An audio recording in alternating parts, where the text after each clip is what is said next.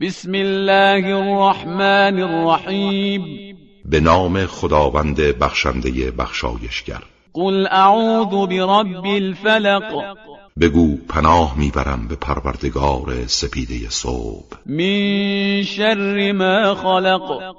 از شر تمام آنچه آفریده است ومن شر غاسق اذا وقب و از شر هر موجود شرور هنگامی که شبانه وارد می شود ومن شر النفاثات في العقد و از شر آنها که با افسون در گره ها میدمند و هر تصمیمی را سست می کنند ومن شر حاسد اذا حسد و از شر هر حسودی هنگامی که حسد میورزد